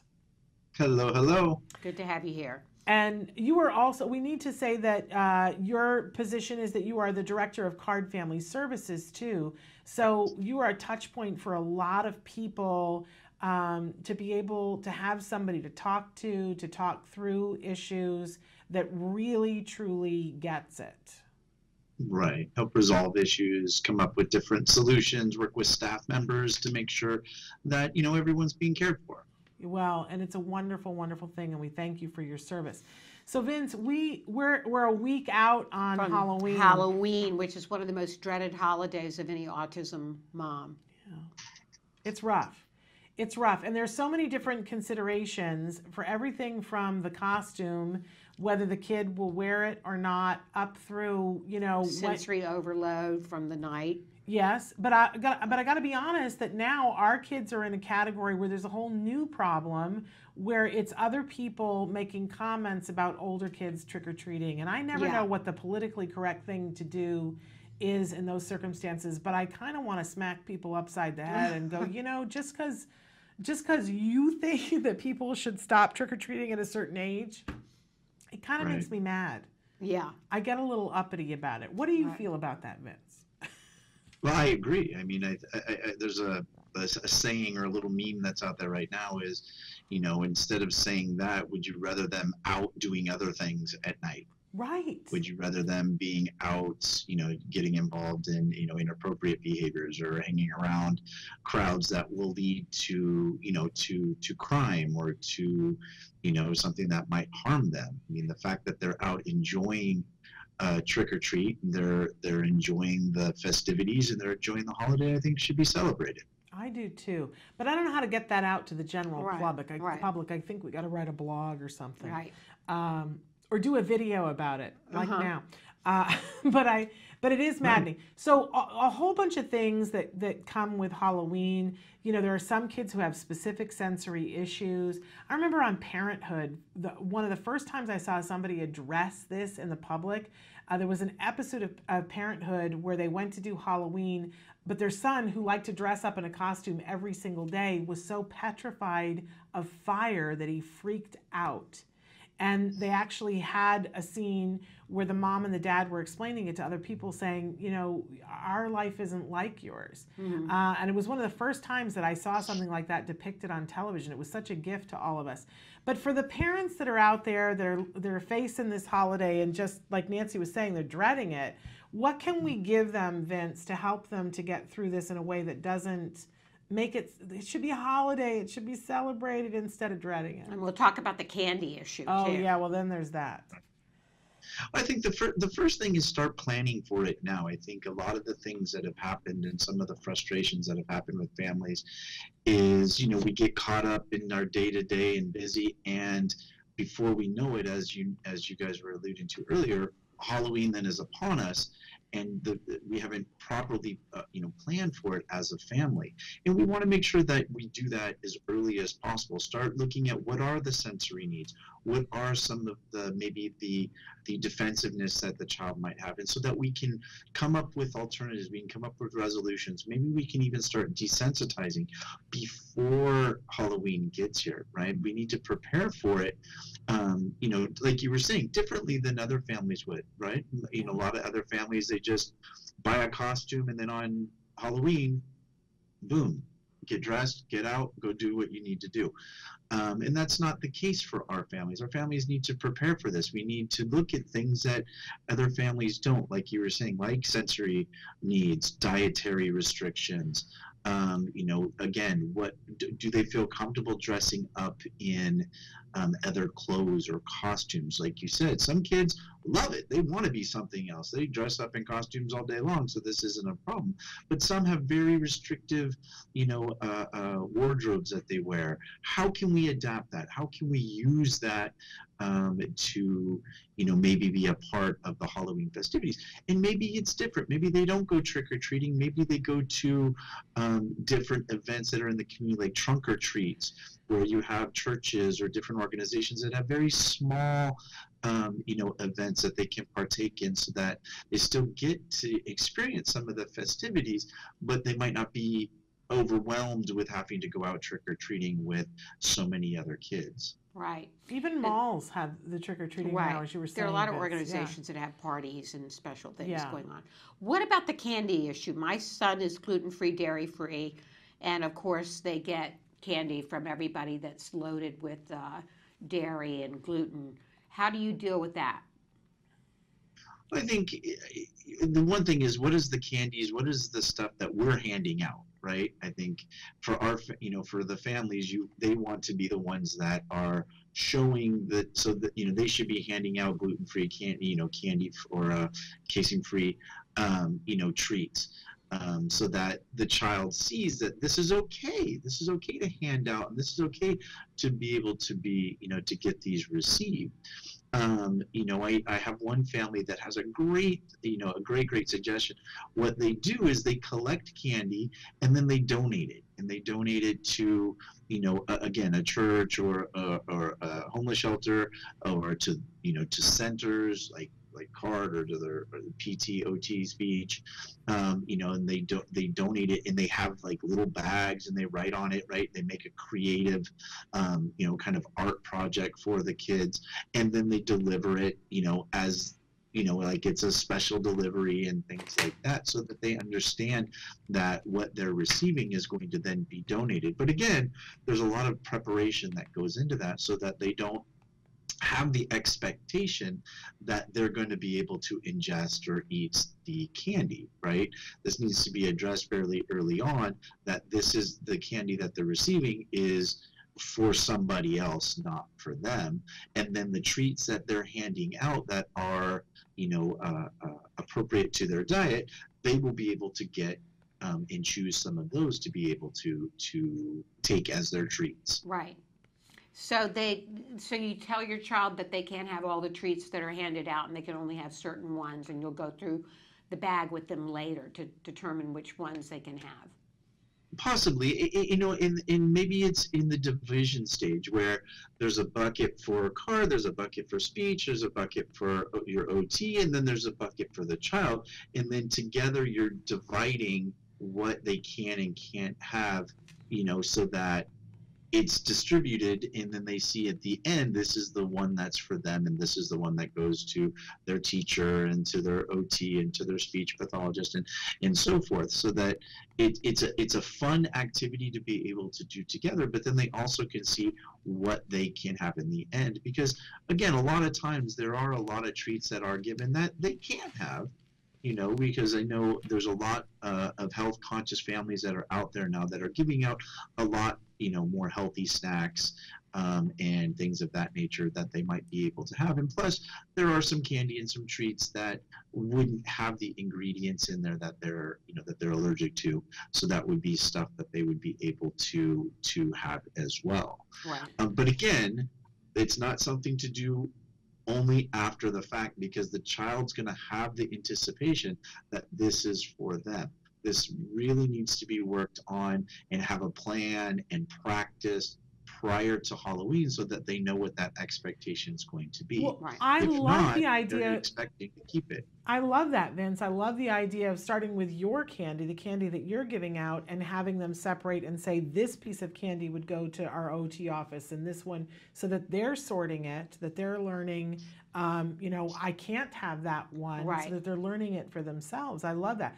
We always did a thing with Jem when he was little that we told him that we didn't tell him what candy was. He'd never had it because we started so early, but we told him that the stuff that he got that was candy, that we would trade it into the Lego fairy, and that the Lego fairy would come and take it and leave behind a Lego. Oh, wow. Now, we know other people that then started doing that with the Barbie fairy, mm-hmm. That the Barbie fairy would come and take the candy and leave behind a Barbie. This year, for the first time, I have a son who has found out, he's discerned which candies he can have, right, and likes to eat those candies. So he'll sort for himself, but I have to teach him now, because we never had this issue before, mm-hmm. about how much candy is appropriate to have, because right. he would just eat the whole thing. Right. Ryan gives out the candy that's like milk chocolate to other kids that he sees while he's trick-or-treating. Oh, that's wonderful. That's a fabulous thing. Yeah. And you know, I was in Walgreens last night, Vince, and they had signs that they were giving out. There's this blue pumpkin movement that you can put a blue pumpkin out in front of your house to signify that you have treats that aren't candy and allergy. But Walgreens has signs that say allergy friendly, that they're giving away to families if you're going to be doing allergy friendly treats and tricks. Tricks and treats. Yeah, right. That's right. And the thing is, it's becoming a lot more mainstream, right? Yeah. It's not just the special education or you know, special needs families and children that this affects, right? Nut allergies, egg allergies, milk allergies. I mean, these are becoming more prevalent in society, and more kids that have these types of allergies, where you, again, like Walmart and Target and so forth are addressing these needs by providing candies and treats and different things that would be appropriate for them, you know, where before, and you ladies remember, right, when gluten and casein-free diets started, it was, you know, homemade stuff was really the only thing that can be done, because it was really hard to find anything that didn't have flour in it. Oh yeah, we now just didn't bother. We have whole stores. Ralph's and Bonds have whole aisles of gluten-free things. So it's fortunately we're in a time now where this is a lot more accessible to foods and treats that will fit in their diet. Absolutely. And they are treats. I want to caution all of us. There was an article that we don't have included in the news this week because we've been covering this a lot, but our kids are prone to be heavier. And we have to be careful, because we think, ooh, it's a treat, and they don't get it very often. But a lot of times, maybe it doesn't even have sugar in it, but it's got tons of calories, mm-hmm. and we all have to be mindful of what our kids are eating, no matter what. And sometimes it may not have gluten and it may not have dairy, but it might have red dye number whatever. A lot of candies with dye. Oh, yeah. So lots of things to be concerned about. So moderation in all things, a word that I'm not good with. Right. I am not good at the moderation thing, clearly. But we need to be aware of that for our kids to make sure that they're eating healthy. But so, Vince, what do you say for I think one of the biggest things is the anxiety that comes with Halloween. The anxiety on the parent's side about, are we going to be able to do this? You know, is my kid going to be able to, you know, do whatever it is that you've planned? Because it's just one more time when we tend to be made to feel different. Right. Yeah. In a lot of that, again, goes into the early preparation, not only physically by getting things ready, but mentally too, right? The more we practice what we're going to do for Halloween, the less anxiety us as the parents will have, as well as the less anxiety the kids will have too. If they, you know, with our kids, things have to be as predictable as we can make it, so that they know what their costume is going to be. We've tried it on, that they've worn it before. This is not the, you know, Halloween's not the first day that they've ever tried that, because that you could get a very negative reaction with that. That we practice the sorting, that we've, you know, whatever routine and plan that you guys feel is going to be appropriate, that it's planned ahead, that we go ahead and practice that as a family. So not only the anxiety of the child goes down, but then us as the parents have a blueprint of what we're going to do. We have the instructions of how we're going to do it, and that makes it easier for us than trying to think and adjust on the fly. And a lot of that happens on Halloween when we do wait until Halloween to actually roll out what we want to do, because we never know how it's going to go. We don't know how the kids are going to react and how they're going to respond to not only the excitement, but also sometimes that sensory overload with having so many, kids out there and different changes in the routine, right? You don't typically see kids walking up and down the streets at 8 o'clock at night. This is going to be new for them. And so when we're able to practice it, and sometimes the kids don't go out, sometimes they stay home and they're the delivery of the treats, right? They put the treats in the bag and they wear their costume at home because it is too overwhelming to go out for them. And that's okay. We can then come up with a plan and a routine at home so that they can participate that way instead. Yeah. But either way, preparation is going to be very helpful for everyone's anxiety. Yes, and I agree with you too, Vince, that there's a part of it that's letting go of the expectation of what you thought it was going to be, right? Which is every day, right? Yeah.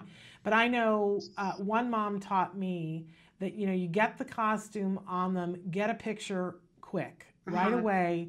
And that way, as the evening progresses and they they take off the headpiece, it's like, who cares? Yeah, and exactly. They take off the gloves, who cares? Yeah. Because it's like, what was the expectation? That they were going to be in the costume the whole night? But get the costume on and get the picture. Right. Boom. Because here in Southern California, it tends to be a warm night anyway. And sometimes they can't wear the whole costume for the whole time. And if you don't get the picture in the first 5 minutes, let me just tell you, you're not going to get it. And that's a bummer if you don't get the picture. But if you've gotten the picture, that's like everything else is gravy. Right. Right. Right.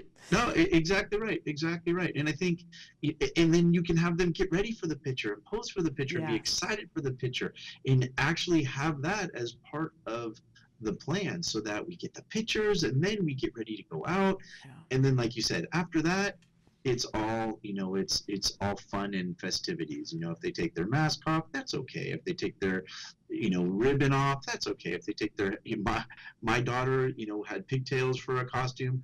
Was not having anything of that, and kept pulling them out, the minute we stepped out the door. You know what? That's okay.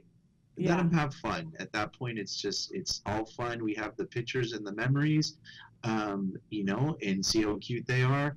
And then the rest is, let's have a good time, and I think you pointed out a really good point, Shannon, is don't have preset expectations of the way it has to be. Yeah. Right. Have the expectations of we're going to have fun no matter how it's going to be.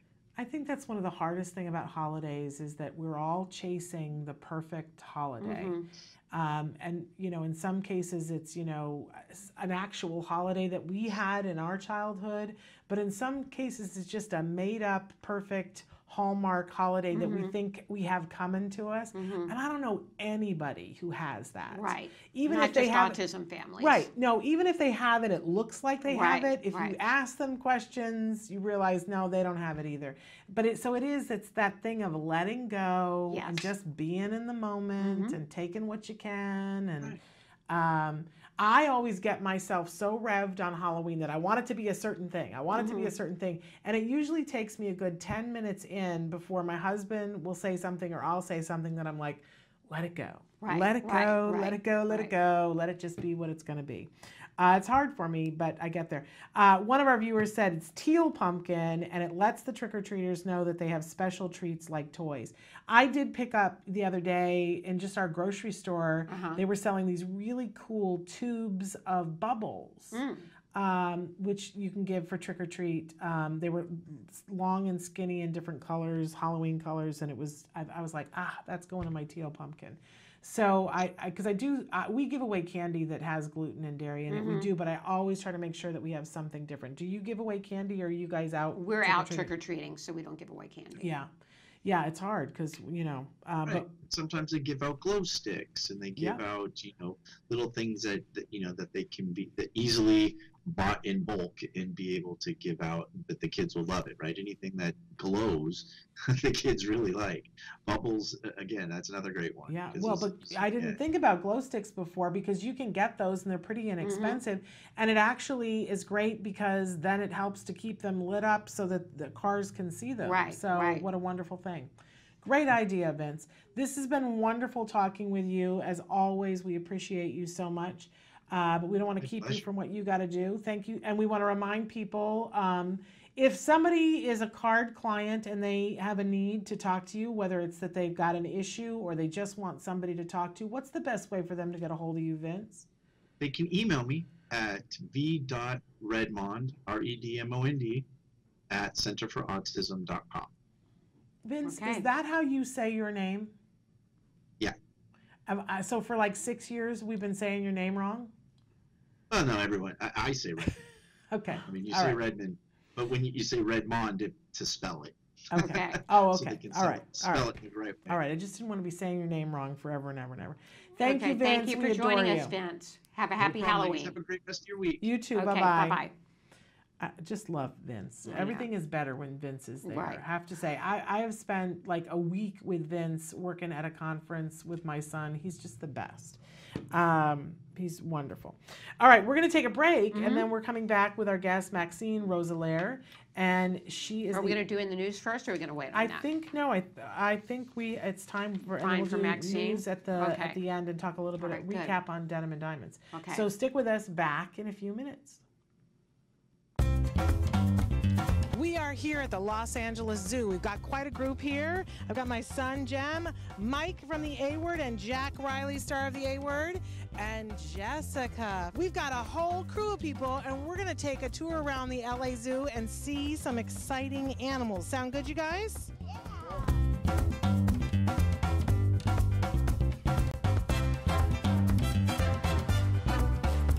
What are the safety rules, though? Who do you have to stay next to? Daddy and D-Dad.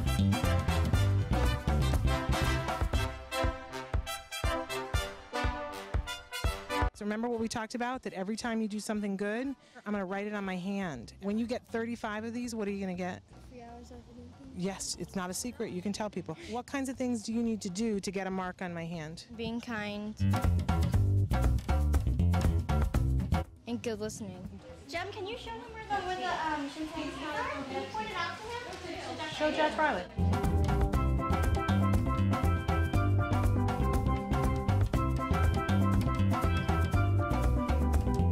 Tell us what your responsibilities are here at the LA Zoo. I am the manager of volunteer programs at the Greater Los Angeles Zoo Association. I oversee the docents, the student volunteers, the general volunteers, and community service volunteers. Give us an overview of what kinds of things people can see at the zoo.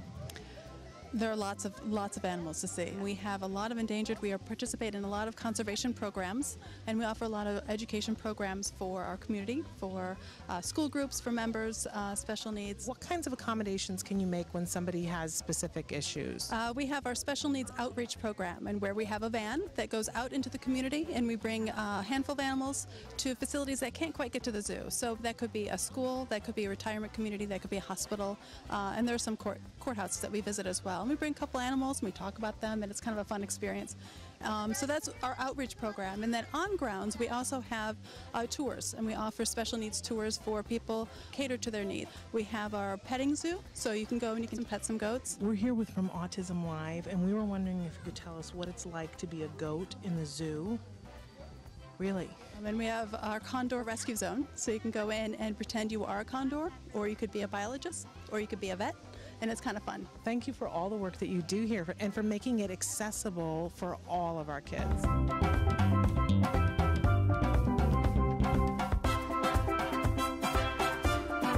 here with Janet Jackson. Janet, tell us what your role at the zoo is. My role is a docent, and we're volunteers. How did you learn all the things that you know? Well, that's the great thing about the Los Angeles Zoo. We have a special docent program. It's one of the most stringent ones in the country.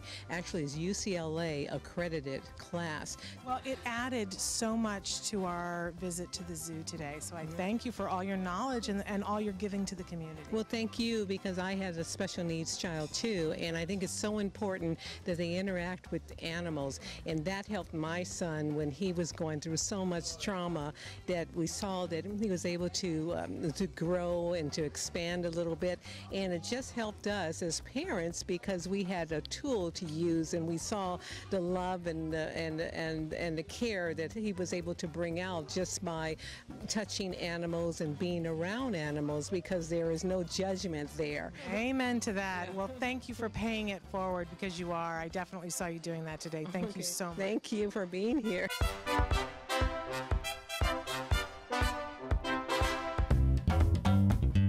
What was hard for you guys today at the zoo, do you feel? To be completely honest, I was about to say this is the easiest, best outing I can recall. My concerns are, I think we're sort of past elopement, but it's always on my mind when it's just with the two of us out in a, you know, you can get 20 feet away if it's busy and be lost, you know, be misplaced. But nothing like that happened today. There were a lot of people helping me, of course. It was interesting for me because Jem hasn't been here since he was 3, like right after we started therapy, and I remember that was hellish, the day that we were here. Sometimes I don't notice the progress until we're out someplace like this. Do you feel like that's true too? Yes, today I was actually comfortable with him being 15, 20 feet away, and even if he wasn't holding anybody's hand or anything, I was comfortable, and that's a new feeling. I watched that and I said, man, there's no way we could have done that at that age. So he's doing really well, and I was so engaged by how Jack Riley is so aware of the circumstances around him. He's really doing great. Yeah, thank you. He's curious. He's and he's just learned a lot. I mean, I can't give enough credit to Miss Jessica. No disrespect to any of our other therapists, and she's been with him for the whole time, so that's a constant in his life, and I dread the day when she's not. It's always amazing. You know, we had our rock star on our team. There's always one therapist that just becomes a part of your family forever. What would you say to parents who are afraid to do it even with an aide? I understand your fear, because I've always had it. But sometimes they surprise you. I know it's called a spectrum for a reason, and my son is not like any other son or daughter, and so I can't advise you on what may or may not happen. We were always worried about transitions.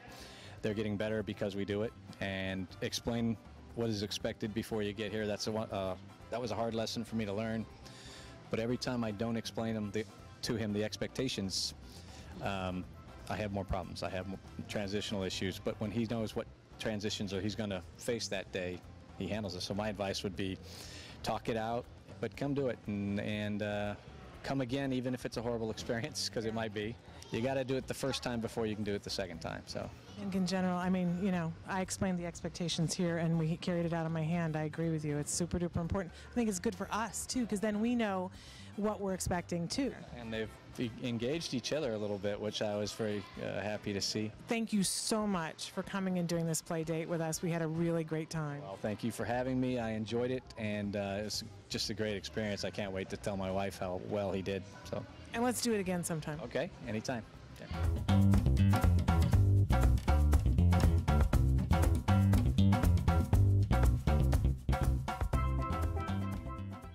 We are back with Let's Talk Autism with Shannon and Nancy, and as promised, we have a return guest, Maxine Rosauer, who wrote the book Queen for a Day, which Shannon and I just absolutely loved. It was just amazing, Maxine. I gotta say, it's my favorite book this year that I've read. There are things about it, it's months since I've read it, there are things that I still think about.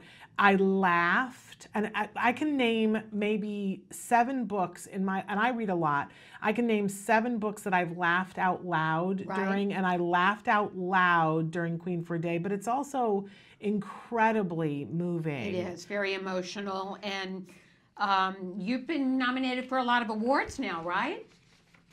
Well, yeah, but, you know, I'm really kind of like, you know, pissed off because the, okay, I'm putting the poster on my face now. Okay. Because, you know, I didn't get any mainstream reviews. So I don't feel like I'm getting enough coverage, but I got this great review. I'll send it to you. I'm not going to waste time. Okay. But anyway, but yeah, I was nominated for a lot of awards. I'm not even going to pay. It's a fabulous book. It should get mainstream reviews. And I'll tell you something else. I would encourage you to get the book to some of the people that, all these women that have production companies now, because there are great female actresses that this would be a tour de force for them if they were to do a film version of your book. And there are people interested in it, but let's talk. I would like to talk to you about that sometime. All right. But there are people interested, but I want to make sure it's done the right way. Okay. So today, when there were a lot of reasons why we wanted to have you come back, Maxine. There are so many things that we were excited to talk to you about, and you really are a woman on a mission. You want to help other moms. You. One of the things that you said to us is that you recently did a show, Who Lives Like This? And that the discussion came up about talking about identity and how women identify themselves as mothers and how special needs mothers identify. And so let's talk a little bit about that. What particularly moved you about this discussion? Well, it was actually my initiation with something I've been thinking about. What happened was I was with a friend of mine who's a very wonderful person. I adore her. And she was very successful at this, major. And then she had a very severely disabled daughter. And I was talking to her about identity, and I said to her just casually, you know, I don't really think of myself as a special needs mother. You know, I just don't think of myself that way. And she said, oh, that's all. That's the only way she thinks of herself. And then that moment during that time with her, I felt that my identity had been subsumed into this identity as a special needs mother, and I really hated it. I don't think it serves any purpose. I think it's very counterintuitive, and I don't think it serves any purpose to your child as a quote, you know, stupid term, right? Special needs child. I think it's just to do the work and get on with your other identity, whatever you can. So that's what I was. So I initiated the discussion, and in fact, it was interesting because I had a an interview with Leonard Lopez. You know, he's on BAI now. You know him. He hasn't watched the kid, but anyway, he's, you know, very well known. And I was talking about that with him, and I just said that I just don't like it. So what do you think about it?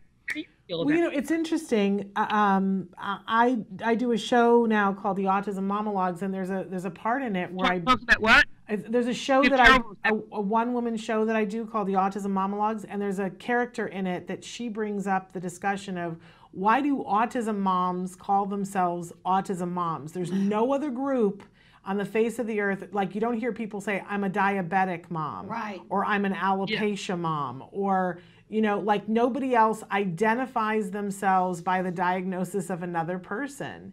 And you know, this character that I wrote says this, but I think about it all the time, and I have infinitely more trouble identifying myself as an autism mom.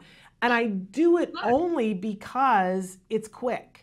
I wish there was a way that I could explain to people in terms that isn't about him what it is that I'm trying to say. You know what I mean? Because when I'm saying to somebody I'm an autism mom, I'm trying to say to them, I'm a part of this community and I get it.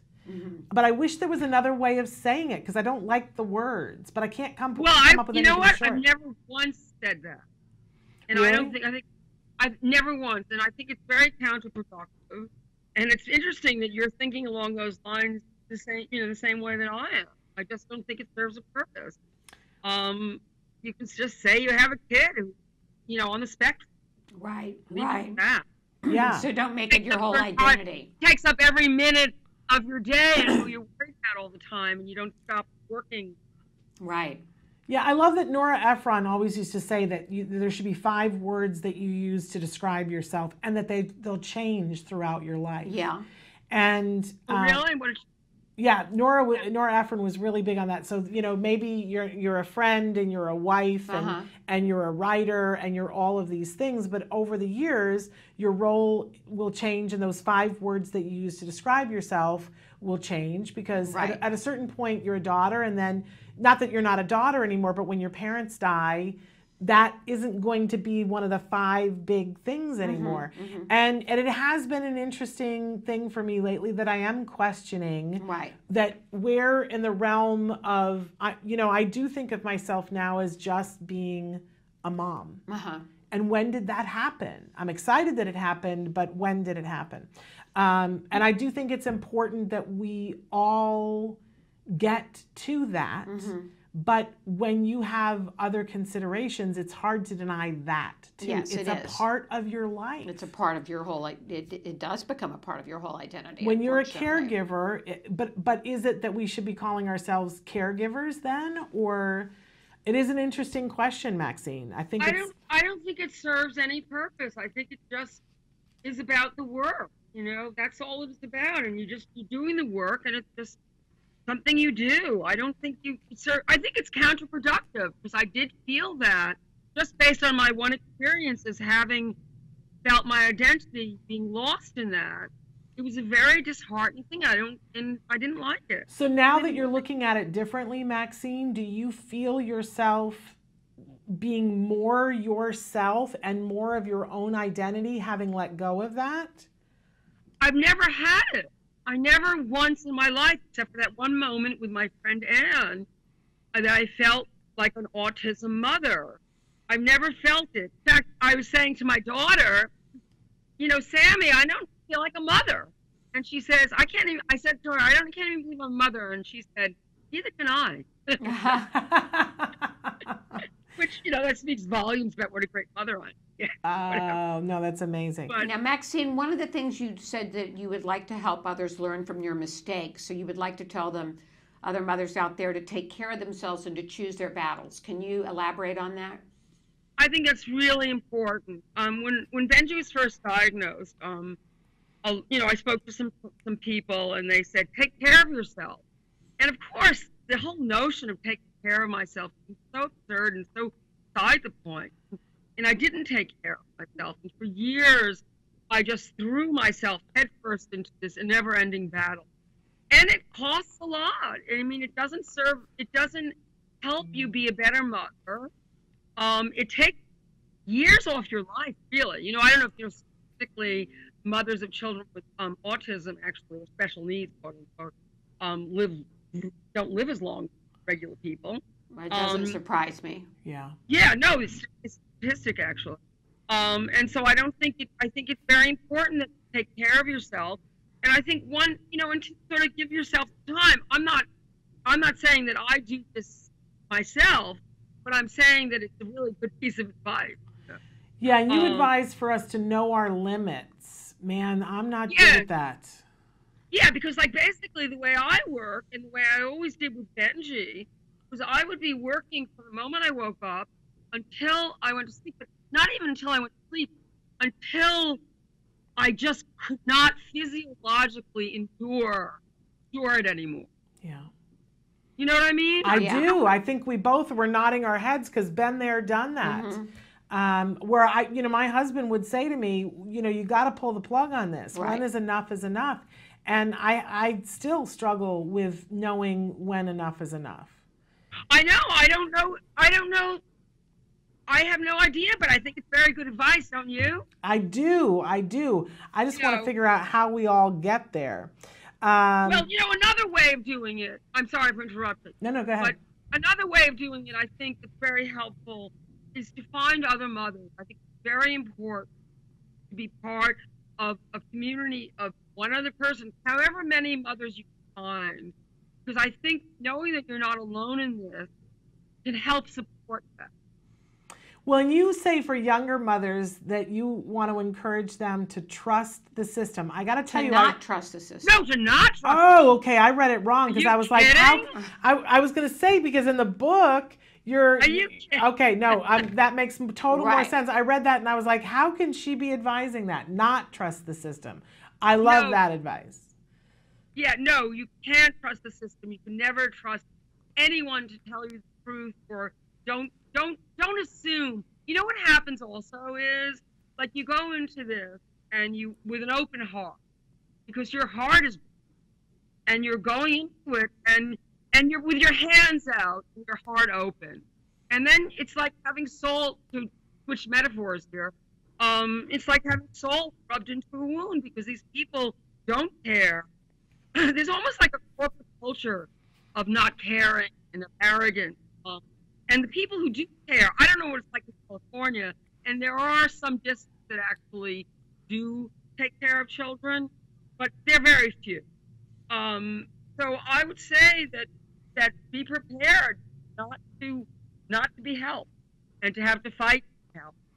Yeah, I know. I certainly experienced, and when I read your book, I was like, oh, because there are parts of your book where you're talking about fighting with a school district, mm-hmm. that it was so healing mm-hmm. to me to hear it put in from another mother's point of view, so that I felt like I wasn't crazy. But I always felt like I was standing in front of a group of people who were trying to automate something, that they were trying to get it to the point where they could make it one size fits all. Yeah.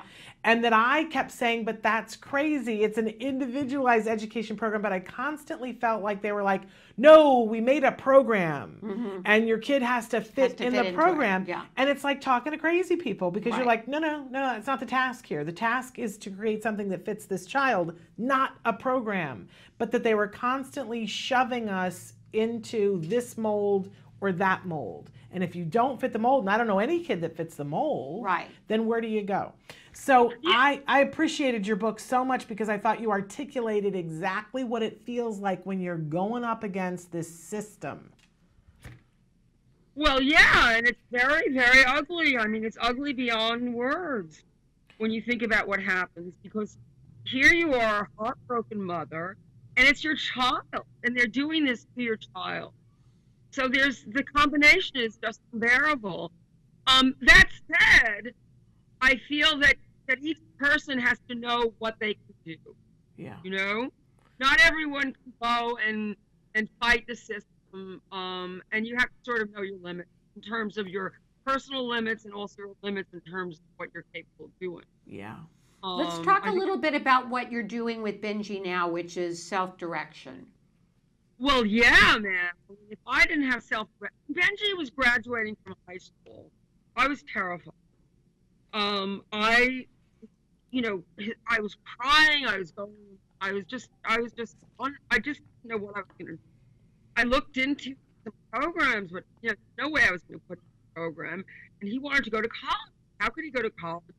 He was, he was in a class with 6 kids and 2 teachers, and he'd always had a shadow, a paro, call them.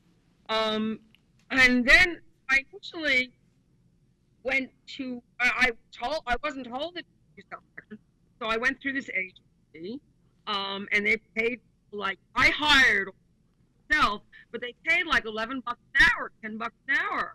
And then I found out about self-direction, and self-direction lets you hire, train your own staff, decide what your child can do, wants to do, is capable of doing, and then putting together the program and using your budget to allocate funds. Since you're managing the program, since you are the, quote unquote, administrator of the program, you're offsetting a lot of administrative costs. So you're able to pay people who work with your child much more money.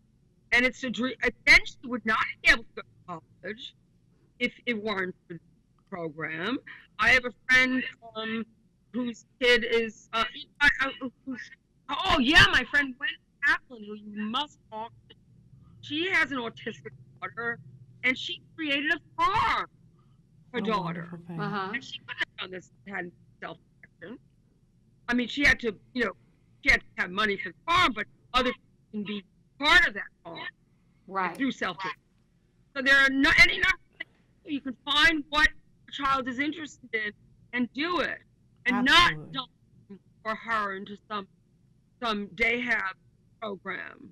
Exactly. Mm-hmm. And self-determination, it really is the cutting edge. Unfortunately, we are like out of time. I didn't even realize how late it is. Start talking to you, we can't stop. I know, because you're so fascinating. Well, yeah, I had requested an hour, actually, but I guess it didn't go through.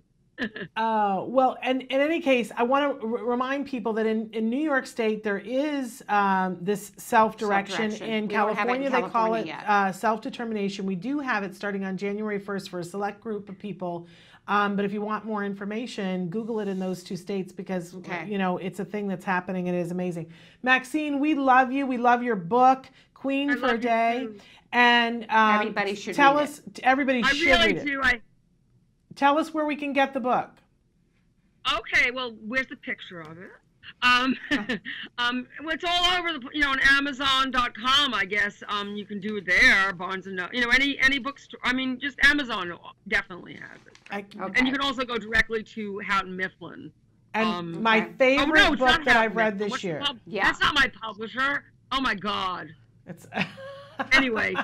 In any case. Things in the future. But my favorite book that I read this year, Nancy just said hers as well. So get that book. Maxine, thank you so much for being with us. Thank you for joining us again. We're totally out of time, and we didn't even get to talk about Denim & Diamonds. No. But next week is our Halloween show. We will definitely show some pictures from Denim & Diamonds. Okay. But Nancy, it was a beautiful event. Good. You did an amazing job. I'm glad that you were there. If you didn't get to see some of the footage, there was a West Ring reunion on the red carpet. Yeah, it was great. Amazing. It was great. You got some great interviews. It was like, bucket list stuff. Yeah. It was truly, truly amazing. We're totally out of time. I apologize for running short. No time for news. But please, we'll be back tomorrow with great guests. Give your kiddos a hug from me. And yourselves a hug from me. Bye-bye for now. All right, bye-bye for now.